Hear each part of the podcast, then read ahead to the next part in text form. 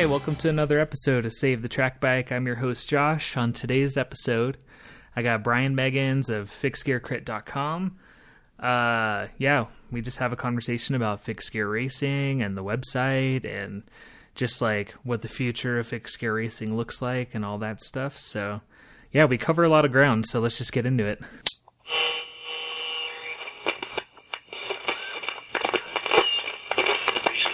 I study and work in Maastricht, which is the you could say cycling capital of the Netherlands because it's where the Amstel Gold Race, one of the spring classics, starts. Yeah. So a lot of pros live in the neighborhood, and it's pretty cool. So we're back again. Yeah. I don't know what happened. no idea either. All right. Um. Okay, so we'll just get into it. um, yeah, hello. My name is Brian Meggins. I'm a uh, yeah. I started FixedGearCrit.com, which I now do uh, together with uh, my partner Koen. and I also race my uh, fixed gear bike, and also this season some uh, crits on the road. So yeah, that's me. That's awesome. How did you get into cycling? Um, I only got into cycling when, like, to do it myself when I was 18. I always watched Tour de France when I was a kid, but then start playing football like most people actually do in the Netherlands. Got injured, start playing darts on an international level in the youth. Then got really fat and decided to quit darts. Um, actually, first started with running and getting into nutrition.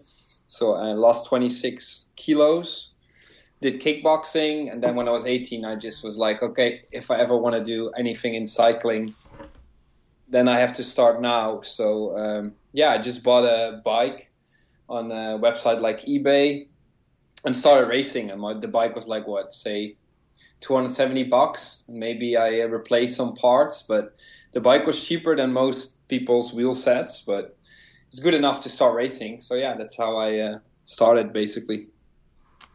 So how did that cycling kind of uh, transfer into getting into fixed gear? Well, that's a that's a long story because actually my fixed gear cycling career is basically my second cycling career, if you want to put it like that. Yeah. So I started when I was 18.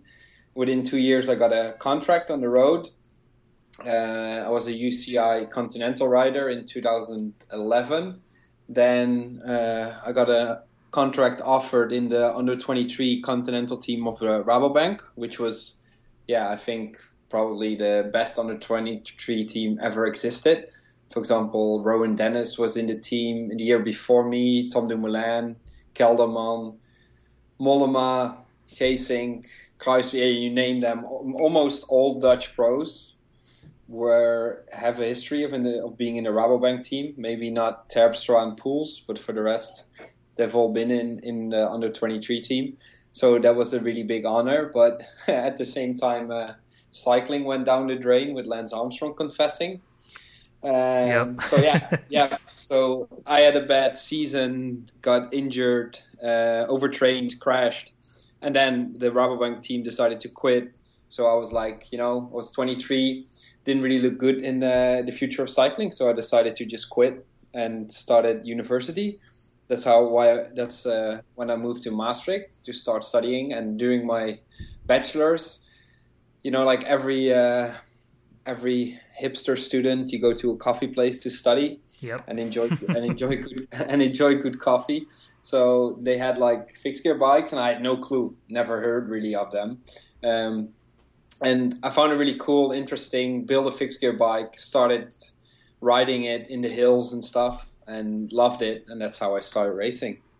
Um, what is it about fixed gear bikes that attracted you to it? It's it's it's it's such a cliche, cliche, but it's it's it's true. It's the simplicity. It's you're one. You're you're really one with the bike. Like I like I said in my road years, all they cared about at the Rabobank team was putting uh, as many watts per kilo, and at some point I was putting six point sixty three watts per kilo, which was top 15 ever measured at that time with the pros. But cycling is not all about watts per kilo. Um, maybe Team Sky is trying to do it that way, but it's so much more. It's about bike handling, it's it's technique, it's about riding in the peloton, etc., etc. Um, so it was it was actually a big challenge because I was never a great bike handler because I, I only started when I was 18 and no one ever really told me to you know train it or to do other cycling disciplines to become better at it. So that's when I found out about the fixed gear bikes um, after after basically been away from the bike for four years, barely did any case, and then yeah, the simplicity also riding in the hills. I love it because you, you just have no you know you can't just gear down. You just have to give everything to make it to the top of the hill. So yeah, absolutely. I feel the same way. I love I love riding because I live in Colorado in the U.S. and we have lots of mountains and stuff. So I love riding my road bike there, but I also love riding fixed gear bikes up mountains. It's so much fun.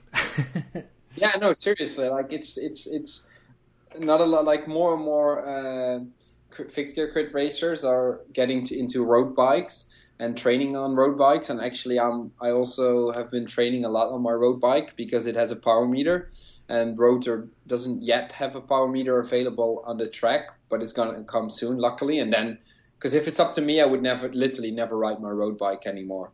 Um, it's just that I have to in, in races and now to see the watts, etc. But riding fix is is the ex- experience of riding fix. You can't even compare it with road with a road bike. It's it's so different. I agree completely. It's just like there's just something about it. It and and it's always like that also cliche of it just being like kind of ephemeral, you know, it's like there's nothing else that really feels quite like it. And it is kind of like that connection a little bit, which I think, you know, again, it's a cliche, but I really do think that it's there and and I feel it.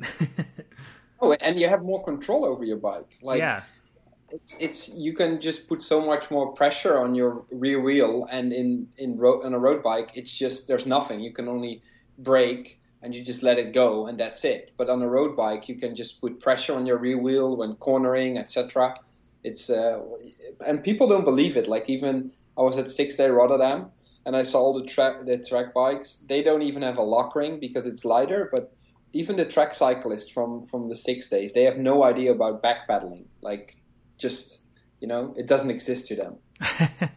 yeah, it's it's it's weird, but that that is kind of funny. I never even really thought about that.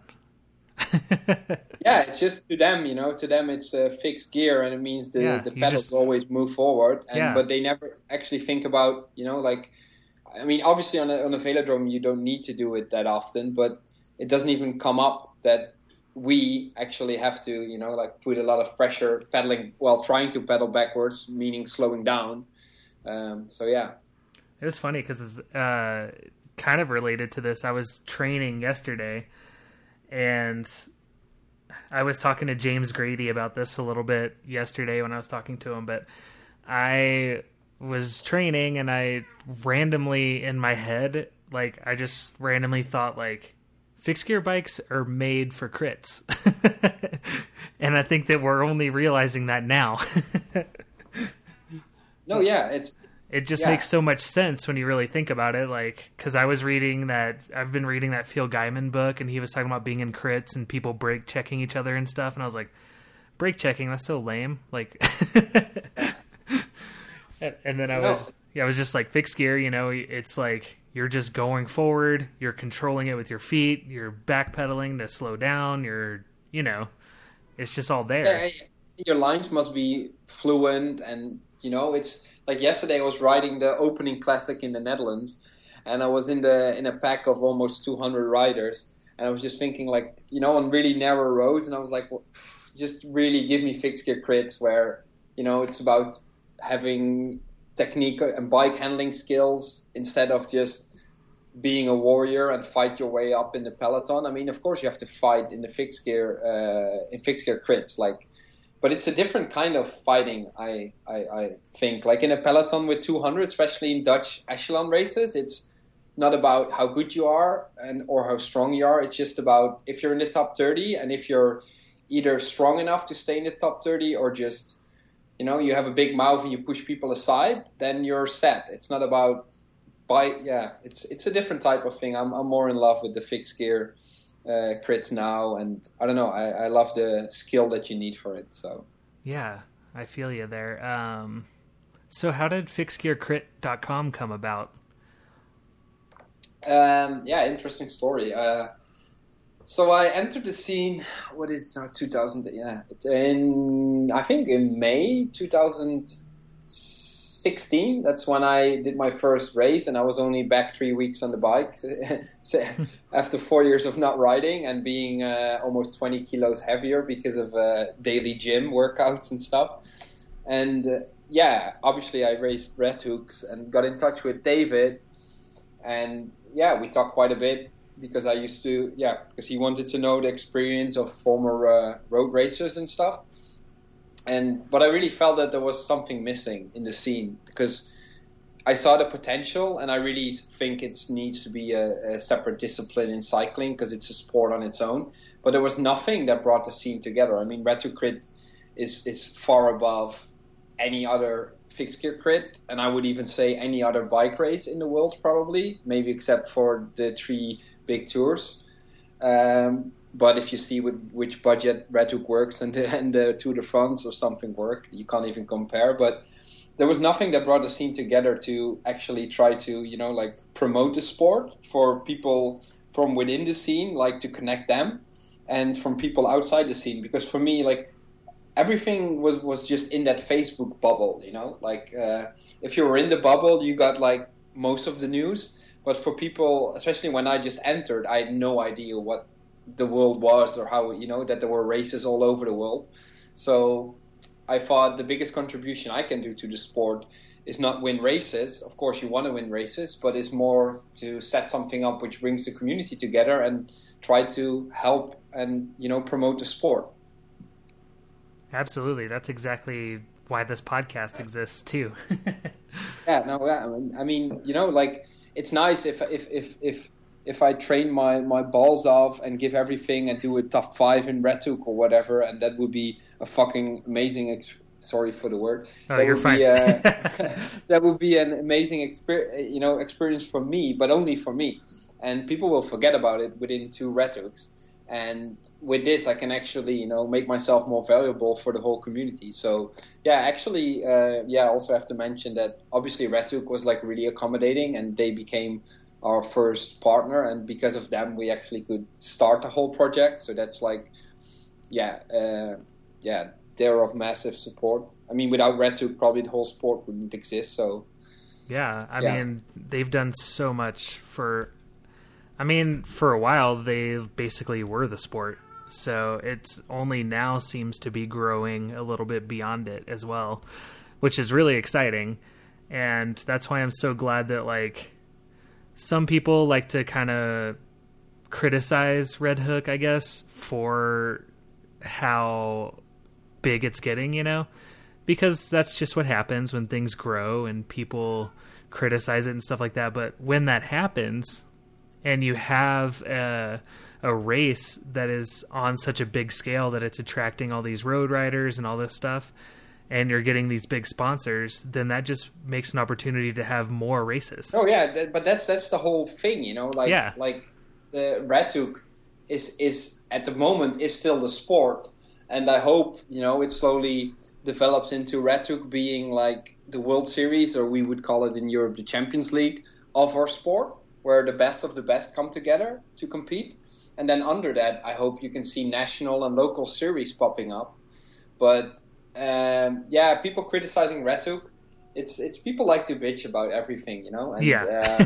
uh, maybe if you're if you're if people are not bitching about you or uh, yeah you're not doing a, a thing right because same goes for gear crit a lot of people criticize it but yeah it is what it is i'll try to you know i do my best uh, to to make a good website the same as david doesn't have an amazing job and deserves nothing but respect for uh, yeah getting a race within 10 years from being an unsanctioned race in the streets of Redhook to uh, a global series.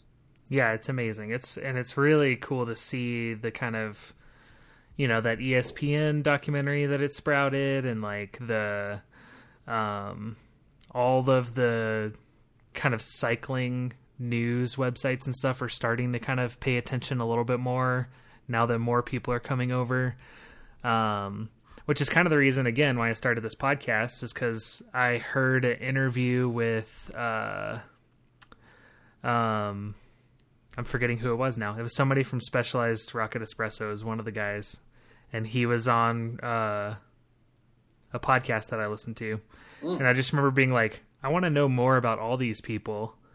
Well, yeah, yeah, that's that's that's the whole thing. Why uh, uh, Koen and I uh, run Fixed Gear Crit as well, is to just have, you know, like in order to make it a sport, people need to know the characters. Exactly that's uh, so you need to tell the stories because you know and it, it, it, and it makes them also more human you know they're not just machines stepping on a on a bike but they're people having most of them having jobs and just uh, try to race their bike. Like for example ash duban works her ass off as a designer 40 hours a week and then tries to ride her bike next to it. Uh, same goes for uh, Raphaël Lemieux.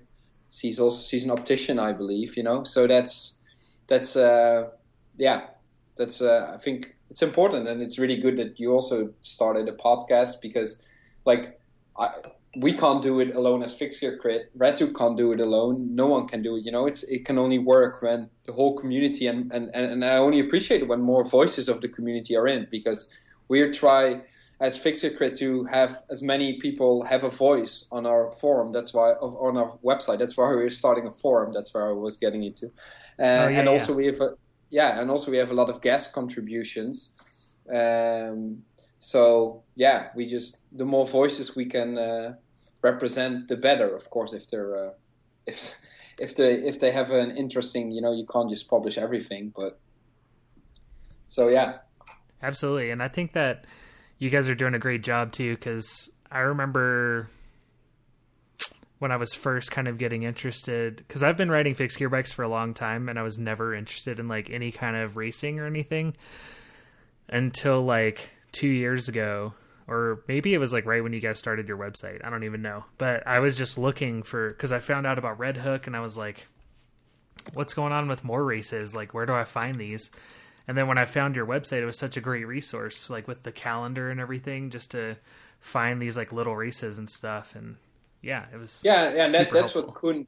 Yeah, that's what Koen Koen is doing a great job with uh, putting the calendar up and also the database with results because you know we were also like everyone's putting so much effort in getting a result in a race and then they seem to be forgotten because no one had, you know, no one kept track. I'm I'm I'm I'm really pretty neutral at the moment for if the sport should be sanctioned or not.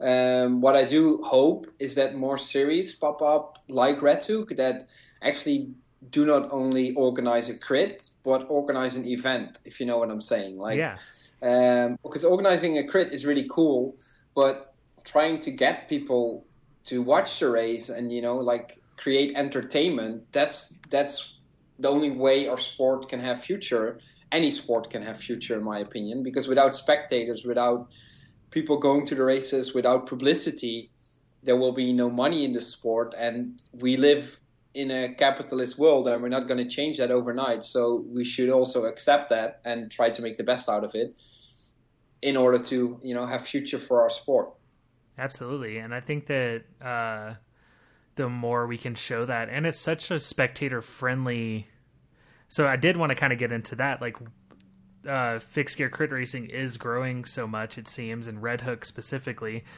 like what do you think it is about it that is attracting so many people? It's new, it's fast. Like if you see the crits in, in Europe, especially in the Netherlands, I think honestly Dutch crits come, uh, road crits, road cycling crits from the closest to fixed gear crits. Um, format wise, they're 80k, so they're a lot longer, but they're also like two to three k laps or even less. But there's no one watching them. There's no entertainment, and with Red Hook, it's you know, like you want to see the race because it's so much more than a race. You know, it's the whole vibe, it's the whole community coming together, and then it's awesome bike racing with, you know, like people immediately know and realize that those everyone in racing a Red Hook Crit final is a is a top athlete because you need to have such good bike skills and also endurance and and be explosive. You know, it's people know that when you say that these bikes don't have brakes, they're fixed gears people probably don't even dare to ride them, you know, on the streets just for 100 meters because they have no clue what to do. Yeah, I think it's and it's just so much like I went and watched the Colorado Classic uh, this year, and you know you get like a glimpse of people as they pass by, but being in that atmosphere of being at a crit when everybody is like huddled together and you get to watch the whole race and you get to experience like you know somebody attacking or somebody like slipping out in a corner or whatever. Not that you want to see crashes, but you know, just like you never know what's going to happen. And you can have something like the guy being at the top of the series, like for example, last year with Colin Strickland, you know, getting crashed out, and then all of a sudden you have this opportunity for somebody maybe completely different that is like all of a sudden at the top of the you know ladder i guess. Yeah no it's it's 45 minutes of of of, of craziness of absolute madness. But on top of that every rider at least the ones i know are super approachable. I mean you can just with Red Hook Crit brooklyn coming up uh, if anyone's there just you know approach people because they're not you know they're not there may be superstars in the sports but uh, but there's you know normal human beings and act accordingly. I mean, I, I talked with Ivan Cortina, who won um, Red Hook Crit Milan and is a World Tour rider, and in my opinion, probably one of the biggest talents for the Spring Classics in the next years. And people bitched a bit, a bit about a pro coming in and winning, but it was not just a pro coming in. Like Ivan didn't just come in and win, but he became part of the community. I mean, he's he he accepted the values or he you know you know what i'm trying to say like yeah. he lived the lifestyle he still lives the lifestyle and yes he happens to be a, a fucking talented writer and probably kicks all of her asses but i honestly don't understand why people would mind that because they not just come in for the money they just come in because they think our sport is awesome and we should be proud of that instead of bitching on pros coming in and now i'm getting my ass kicked well you know, shit happens. Come back stronger next time. Like I got my ass kicked in Milan, but that's not. I'm not bitching on on Ivan for that. Ivan did a fucking great job, and I just wasn't good enough that day. End of story. Yeah, I mean, I think that's like that's how sport works, right? yeah, it's just it's just always a bit sad when people like I understand when five years ago people who were at the well most people who are at the top now not many can compete now at the top but you should see that as an achievement for the sport.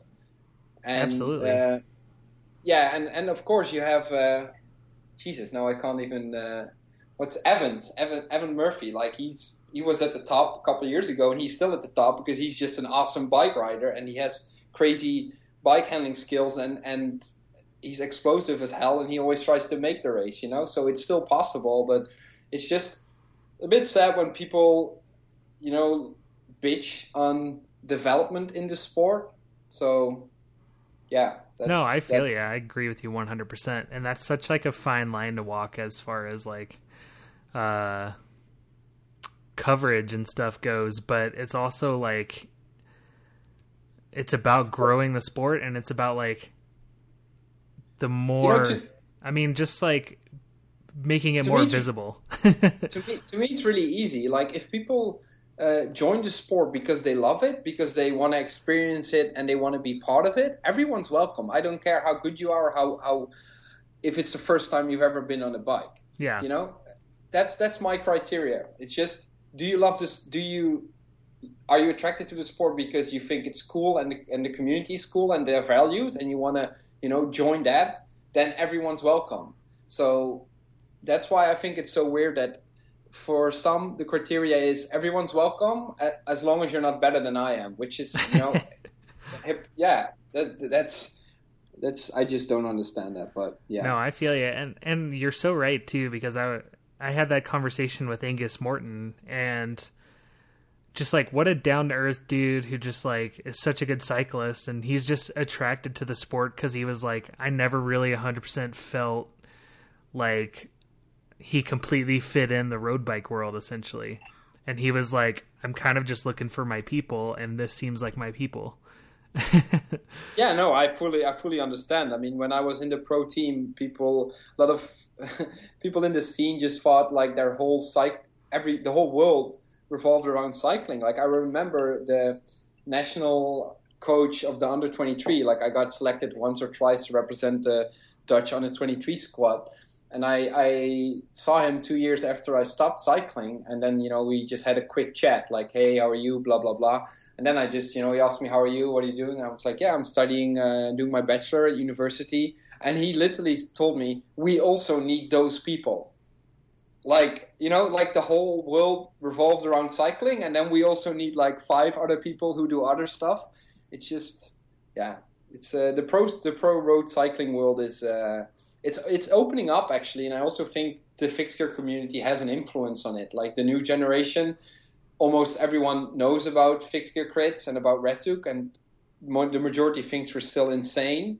Um, but I see the mentality changing a bit. I mean, if you look at Laurens ten Dam, he's from the old generation, but he has that new generation mindset. He's just like, you know, we also need to enjoy our lives and and and you know enjoy what we do and not only live like a monk and you know like yeah.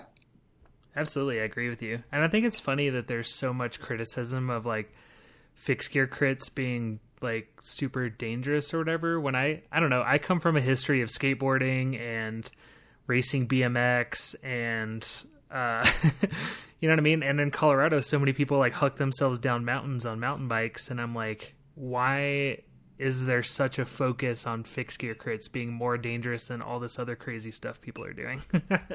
oh Jesus! Yesterday I was in the peloton with 200 other riders, and I saw three crashes only in the neutral zone. Yeah.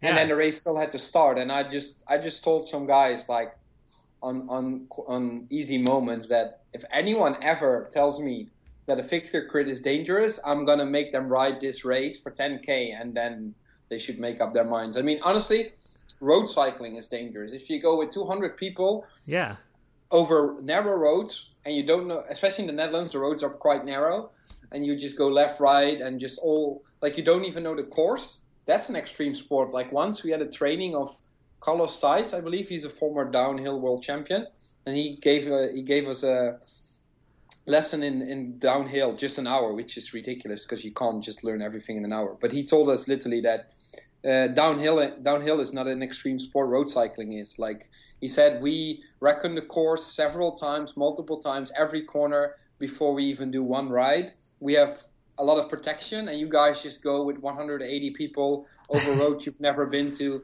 downhill with only a small helmet on you know? Yeah right. And like lycra and that's it.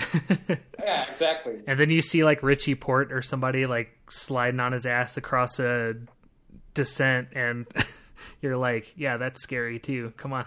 yeah, yeah, Jesus. It's and and also like like I don't I don't I'm not gonna proclaim that fixed gear crit's gonna take over cycling because I always I think especially for the next decades road cycling will be bigger, but I do think a lot of road cyclists can learn a lot, especially bike handling skills from riding fixed gear riding a fixed gear bike every now and then, even if it's just for training. Well, interesting difference that I noticed as a road racer, I saw uh, corners as an obstacle, and as a fixed gear crit racer, you see corners as a way to try to maintain your speed or even gain speed.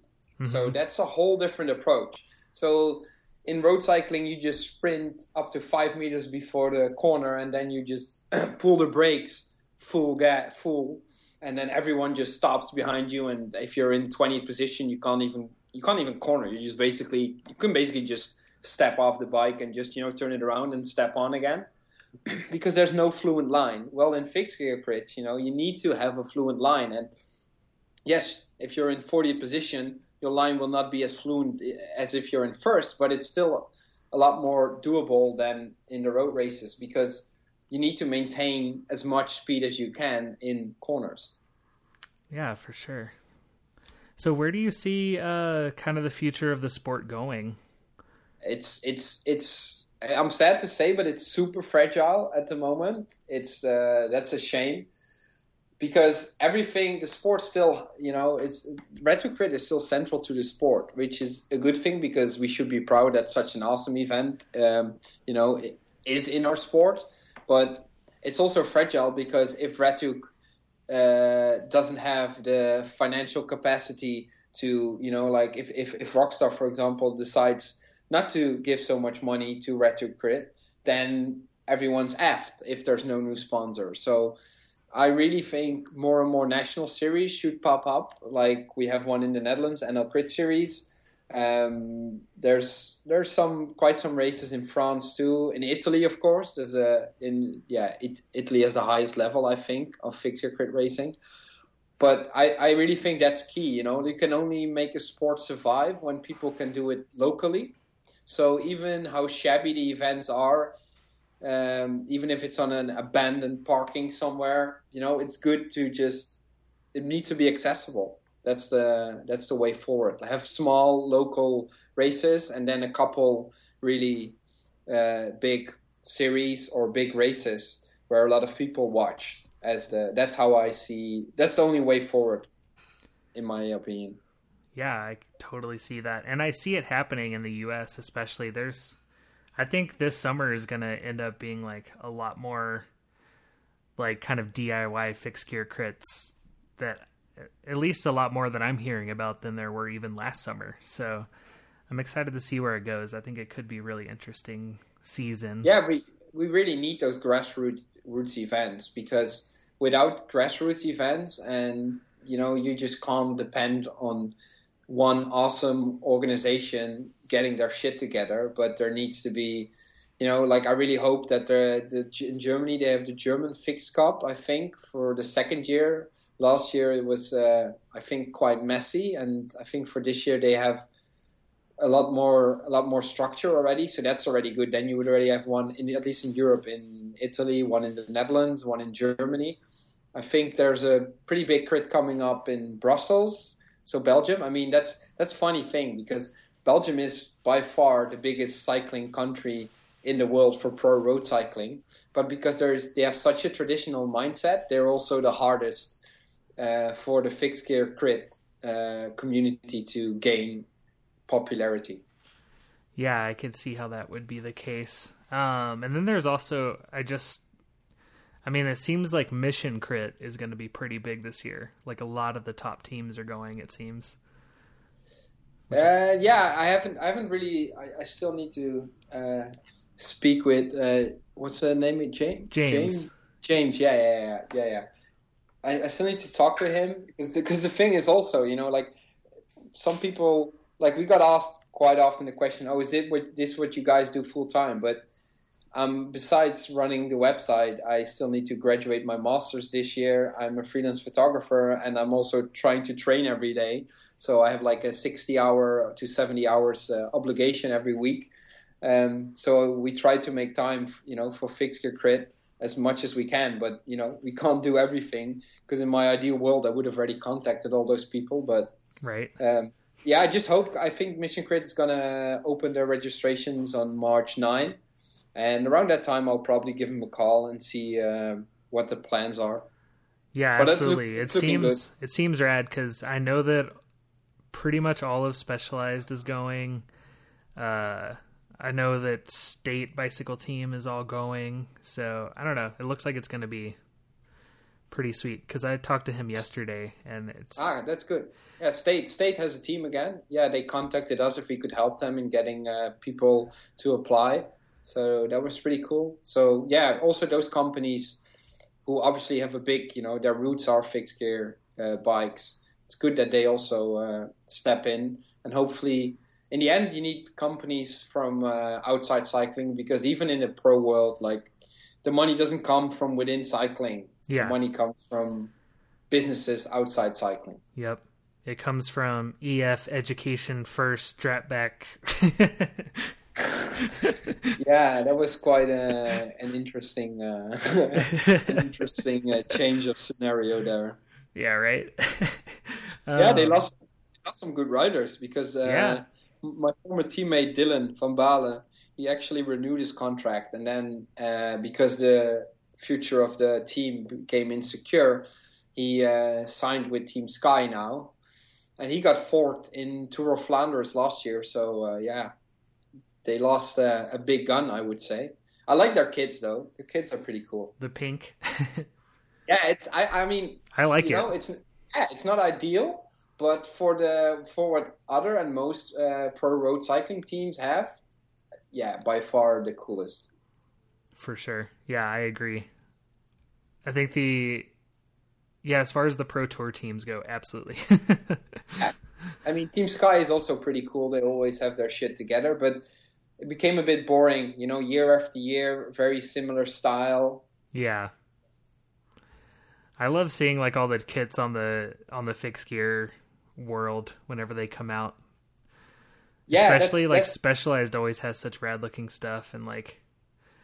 State... Yeah, apparently, apparently they're gonna do some art. Uh, I think they're gonna go. I'm not quite sure. So, uh, but I heard rumors that they're gonna go back to more art style like they did in uh, when they entered the scene in 2016, right? Yeah, when they had like different bikes, different kits every Redhook. So that would be cool. Oh, that's really awesome. Um, so I I want to hear a little bit about whatever you can say about the bikes that you guys are working on for the Fixed Gear Crit team. Yeah, yeah, that's uh, yeah. I contact like Drew. I got in touch with Drew. He's from he's the guy behind Spin on These, and um, yeah, it's just so funny. Like this guy knows all of his shit about wheels, and he thinks about it. Like it's it's so interesting because I was talking with. Uh, I'm also sponsored by Vittoria, the the tire brand, and mm-hmm. I was talking to the guy who's also in touch with all the pros and the pro teams for supplying it, and he was saying that one of one pro who was who did top fives in uh, Grand Tours in the GC doesn't know shit about his tires, not even about the width, about uh, the bar, the pressure. You know, like they they don't completely don't think about it, and it's so funny because back in the days I was 65 kilos riding a 21 millimeter tube with I don't know like 11 bars in it. So every time we hit Flemish roads and cobblestones, there was just nowhere. And it's really cool that actually fixed gear crit racing is is ahead of road racing, I would say. And Drew is, in my opinion, one of the pioneers. Um, only makes clincher tires, clincher wheels, I mean. Um, but really, really wide uh, rims, so you can mount 23 millimeters tires on it, and it and they're still 25.4. I actually measured it. So Drew told me like I had a lot of conversations with him, and he, you know, like I basically told him, Drew, you're the expert. I want to ride with what you think is the best material for me. And yeah, that's how we're building a titanium uh, fixed gear and road frame. And I want the road frame to be as similar as possible to the fixed. So, you know, so I can when I do road crits, I have the same feeling, sort of. Obviously, not being a fixed gear, unfortunately, but yeah, it's gonna be it's gonna be really cool. Like he uh, he advises basically because of his really wide uh, rim profile to just have 20 millimeter tires, and like I said, if you pump them up and you measure them, they're 25 point something, which is perfect. So yeah, it's gonna be. Uh, I can't wait for the wheels to get in. I'm gonna have pretty high rims as well for uh, to be more aerodynamic. And yeah, cool thing they're gonna be uh, like with parts from Rotor, Rotor cranks.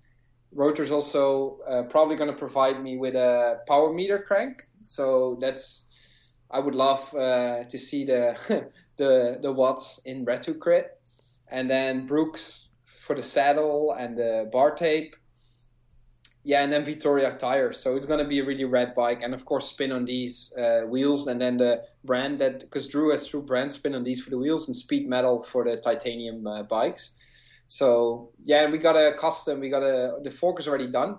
Um, custom paint job with the FGC logo on it and uh, the speed metal logo. So I hope to get it within the next two weeks, and then uh, yeah, I'll definitely do a photo shoot and uh, drop some uh, some photos online and also explanation behind it because it's not only a cool looking bike but there's actually also you know rationale, rationale behind it. There's a reason why i ride certain with tires and rims and high rims etc so yeah can't wait to present it. Nice. That's awesome. I have a new frame on the way so i'm very excited but it's not titanium.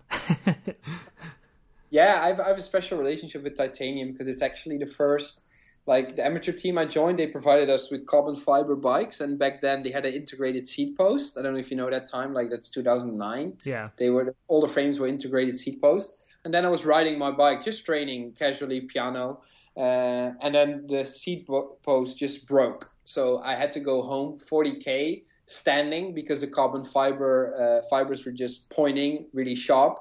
Uh, with a seat post in my hand and just standing home, and then I just called the company, the manufacturer, like, I'm not gonna ride your shitty carbon fiber. And I saw that they had a titanium, so just um, I can do, I can live with the titanium. So I raced the rest of the season with that, and yeah, I always have a have a special relationship with it. And the cool thing is that Drew is one of the few that actually can make a titanium not not only super comfortable but also really stiff and snappy. So yeah, something different. That's awesome. Yeah, my bike that's on the way is steel. Well, it's a Bombtrack. I'm buying Evelyn's old Bombtrack needle frame. That's what, yeah, I, I did. I I had the needle frame for the last year and a half. So uh, yeah, I'm excited because I have a yeah. I have a Bombtrack road bike that's steel and I really love it. So I'm like excited to have a bike that's similar geometry and same material. yeah, so. no, yes, steel is like it's a very reliable material. Uh, my honest opinion is that if the sport moves forward, I also believe carbon fiber will be more and more important because at the moment it doesn't make sense for manufacturers to make a whole different carbon fiber mold. And I have no uh, mold for a carbon fiber bike, I mean, for a frame. Mm-hmm. But I, I, have no idea about the track bikes that are now being used. For example, Collins Pinarello which is a super stiff track bike. Never really, uh, I have no experience on it. Maybe it's good, but I don't know. I, I believe uh, a fixed gear bike needs diff, fixed gear crit bike needs different uh, qualities than a velodrome track bike. Yeah, I feel the same way. That's kind of what I like about the needle is it has like the geometry for me because I'm kind of a bigger guy with short legs and the geometry just feels so good when I'm on that bike. So I'm excited. Yeah, yeah, and it's a special crit geometry. Like I know yeah. the of Witt designed it, and uh, he has a lot of knowledge for uh, geometries. Like he he was part of the team that built the 10 years ago there was a big project in the netherlands uh, to build a new koga for theo bos who just got third today in the 1k 1k uh, track world championships um, and he was part of the team, so he has a lot of knowledge. And uh, yeah, it's uh, it's not a bad it's not a bad frame. You got yourself a, a good one, I think. Sweet, I'm excited. So, what what are your favorite or what's your favorite Red Hook race? Last year, uh, I really loved London because I didn't know, but uh, apparently I was pretty. Uh, I'm a pretty solid rain rider. Uh, unfortunately, I got punctured in the final. No, but yeah, yeah, that that sucked. Like in the heat, um, yeah, I won my heat with a pretty big gap, but just riding my you know corners and riding on the speed I was comfortable with, and then uh, I was in uh, front. I was leading one lap actually in the main race, and then uh, I got punctured. Like there was a big uh, safety pin from someone's number. It was in my tube when I left the race. Like I even have a photo of it from after the race. That sucked. But Brooklyn is special. I mean, Brooklyn is where it all began, and the really cool thing about Brooklyn for Fixed Gear Crit is because we're such close partners with Redhook.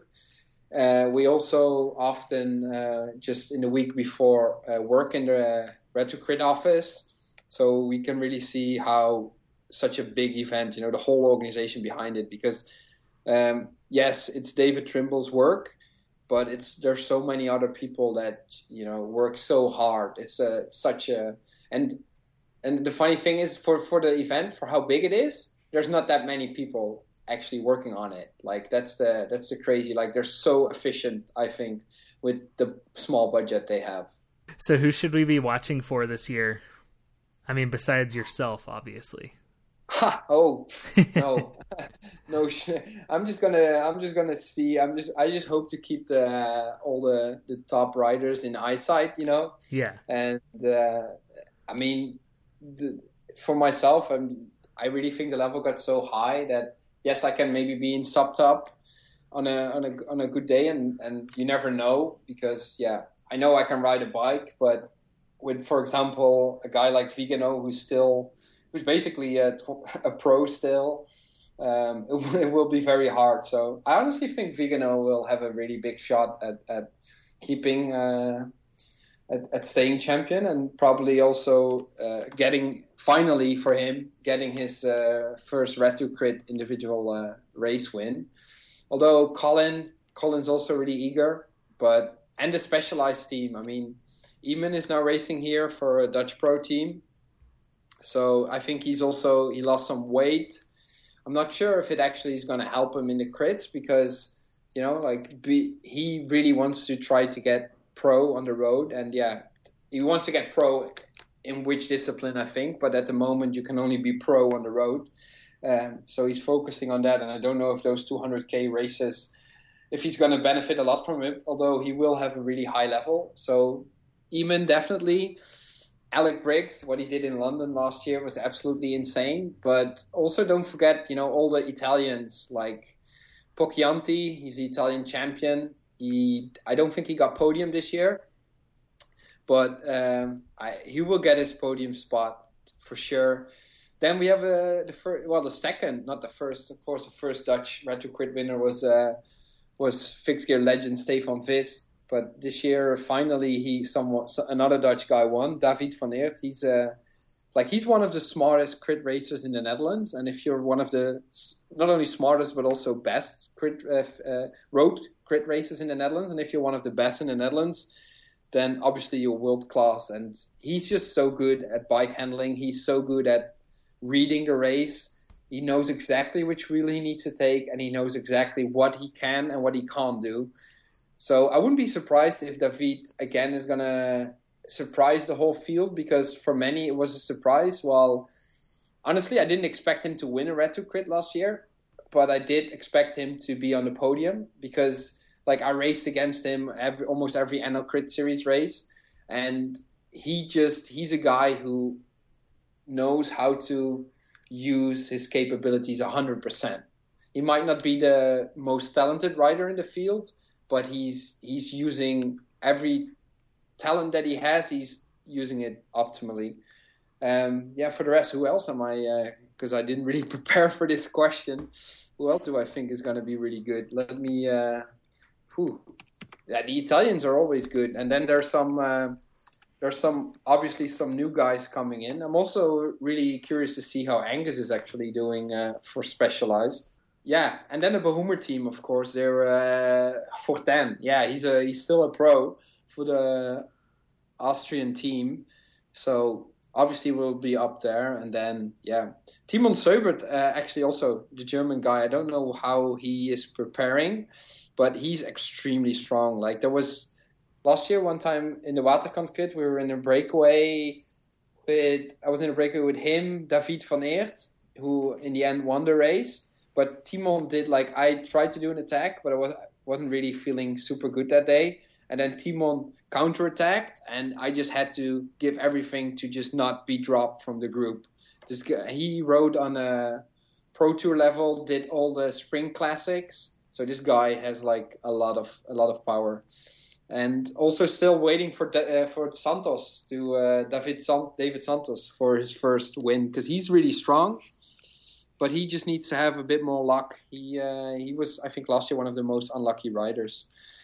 So yeah, that's uh, there's a lot of there's at least I mean I can just continue, but there's at least 20 riders that can all win a Red Hook Crit, and that's why I think our fixed crit racing is a sport because they're you know it's the top is so there's so many good riders, top level riders. So yeah. I'm interested to see too. Uh, I'm releasing Addison uh, his episode tomorrow, and he talked a lot about State's women's team this year is going to be really strong. I think. Ah, I have no clue who's in it. Actually, yeah, they haven't. I don't even think they've actually like.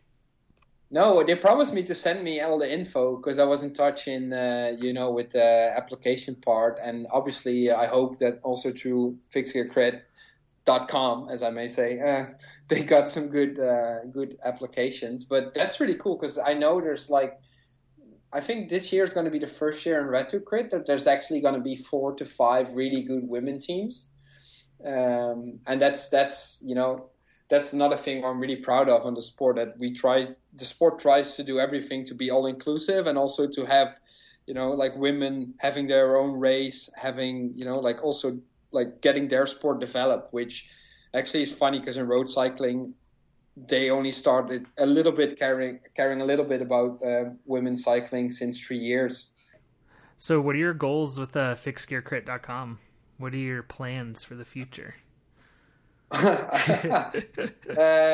yeah, well, uh, like I said, this year we're like we obviously we're gonna try to you know make it grow. We're gonna have a forum section. We're gonna have a whole new website. Um, we're gonna talk with Wingstore because Wingstore is also a really important partner. Like the guys from the super cool Cinelli caps and stuff. So uh, we're gonna talk with them to see if we can renew or not because you know, like we have a lot of costs as well in in, in, in keeping a website up, in, in you know traveling and contacting uh, people and writing and I don't need to make money uh, from fixgearcrit.com because maybe some people think that uh, I'm close to becoming a millionaire, which is obviously not the case because it's a it's a very super low budget initiative. Um, but you know we need to also keep our servers up because I, I mean, I generally think in the last year it actually costed me quite some money, but in the long term, you know, it's worth it if if it can help the sport grow. And we're actually also looking into uh, Koen and I. Um, like, if if anyone ever sees a pretty big guy with glasses and probably a phone in his hand standing next to me, um, that's Koen, and he's also doing like a like a really really good job. And without him, the website wouldn't be online because it's a it's a two man's project with the help of some uh, fixed gear crit contributors as well. Um, but we're also looking into actually maybe opening a bike coffee place in uh, in Maastricht to have a you know sort of headquarters. It's going to be uh, like also you know where the fixed gear crit sport will play a big role in pro cycling because we live like Maastricht is the area where a lot of pros live and where the Amstel Gold Race starts, and yeah, I feel like combining, you know, the best of pro road cycling with the best of fixed gear crit racing is also a really good thing. And when a lot of pros hear about the sport, it can also help it. So yeah, that's uh, maybe the future step. But first, I need to uh, write my uh, master thesis uh, in June. Uh, it's due in June, so uh, and then we're all gonna have more time. What's getting you excited about this season? Uh, first thing makes what makes me excited is uh, riding my fixed gear bike again. Like I can't wait for the new titanium bike to come in and to just you know like test it and accelerate with it. And then obviously I have a special bond with Red Hook Crit Brooklyn because yeah, last year I honestly I was only racing, uh, not really only racing. Like I raced in the first and foremost because I really love riding my fixed gear bike and racing it, but I was also really racing to help promote fixed gear crit. And I also believe that um, you can only, well, not only, but it really helps. And I had the opportunity to be in the scene and also ride, you know, like in pretty okay positions. So with the with the with the top riders, um, to make sure that the voice on fixedgearcrit.com is also representing the community. And then in Brooklyn, like yeah, David can tell you the story probably better than I did. But David was like nagging me all time, like you're not gonna get, you're not gonna uh, get into the final, no way, because I, I barely trained. I literally like it's in two weeks before Brooklyn, I didn't do anything. I was only working there in the office, like nine hours or twelve hours per day. And then the day before Red Hook, I did a run to the park, and then Gabe, the speaker, even told me like, you know, great crit preparation. Like there's, you know, you're not gonna get anywhere tomorrow. so that so, so then race day happened, and I just attacked from second lap and just won my heat solo. Uh, which you know everyone was like astonished, like what the hell's going on here? so, so that really motivated me to get back in shape because like obviously in the final I lacked the fitness to you know like recover and just keep going. So I ended up like what 34th or 33rd, like right behind Kiki actually. That's what I remember.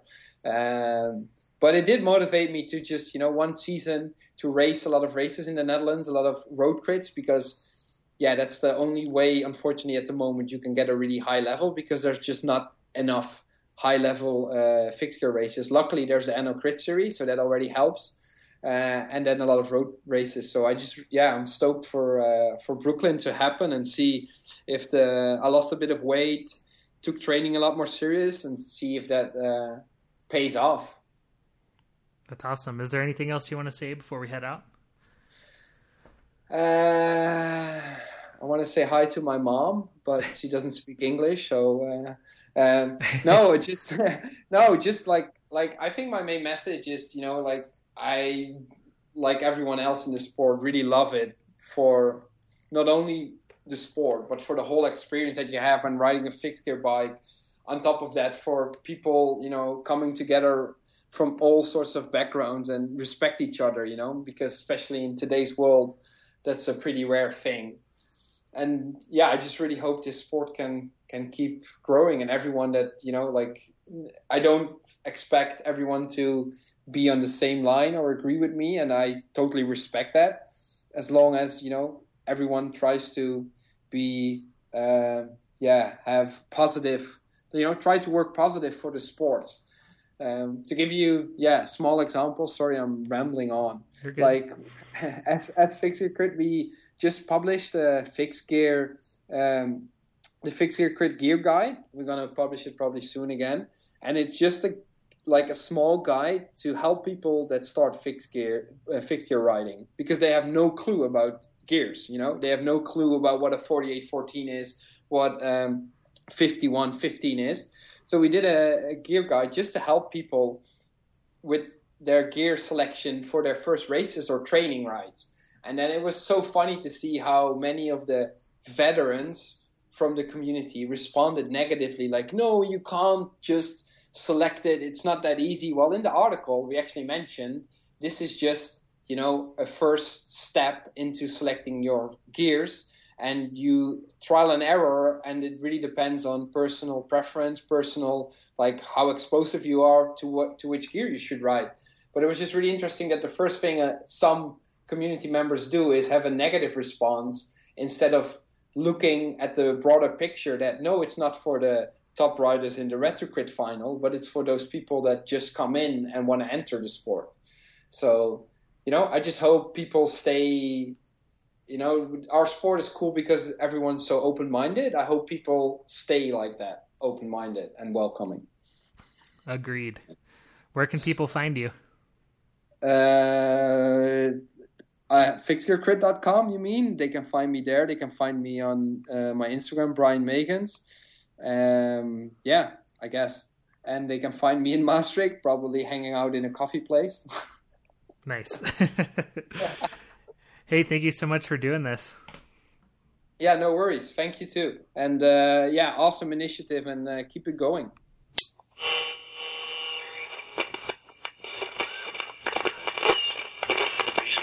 All right. Thank you for listening to another episode of Save the Track Bike.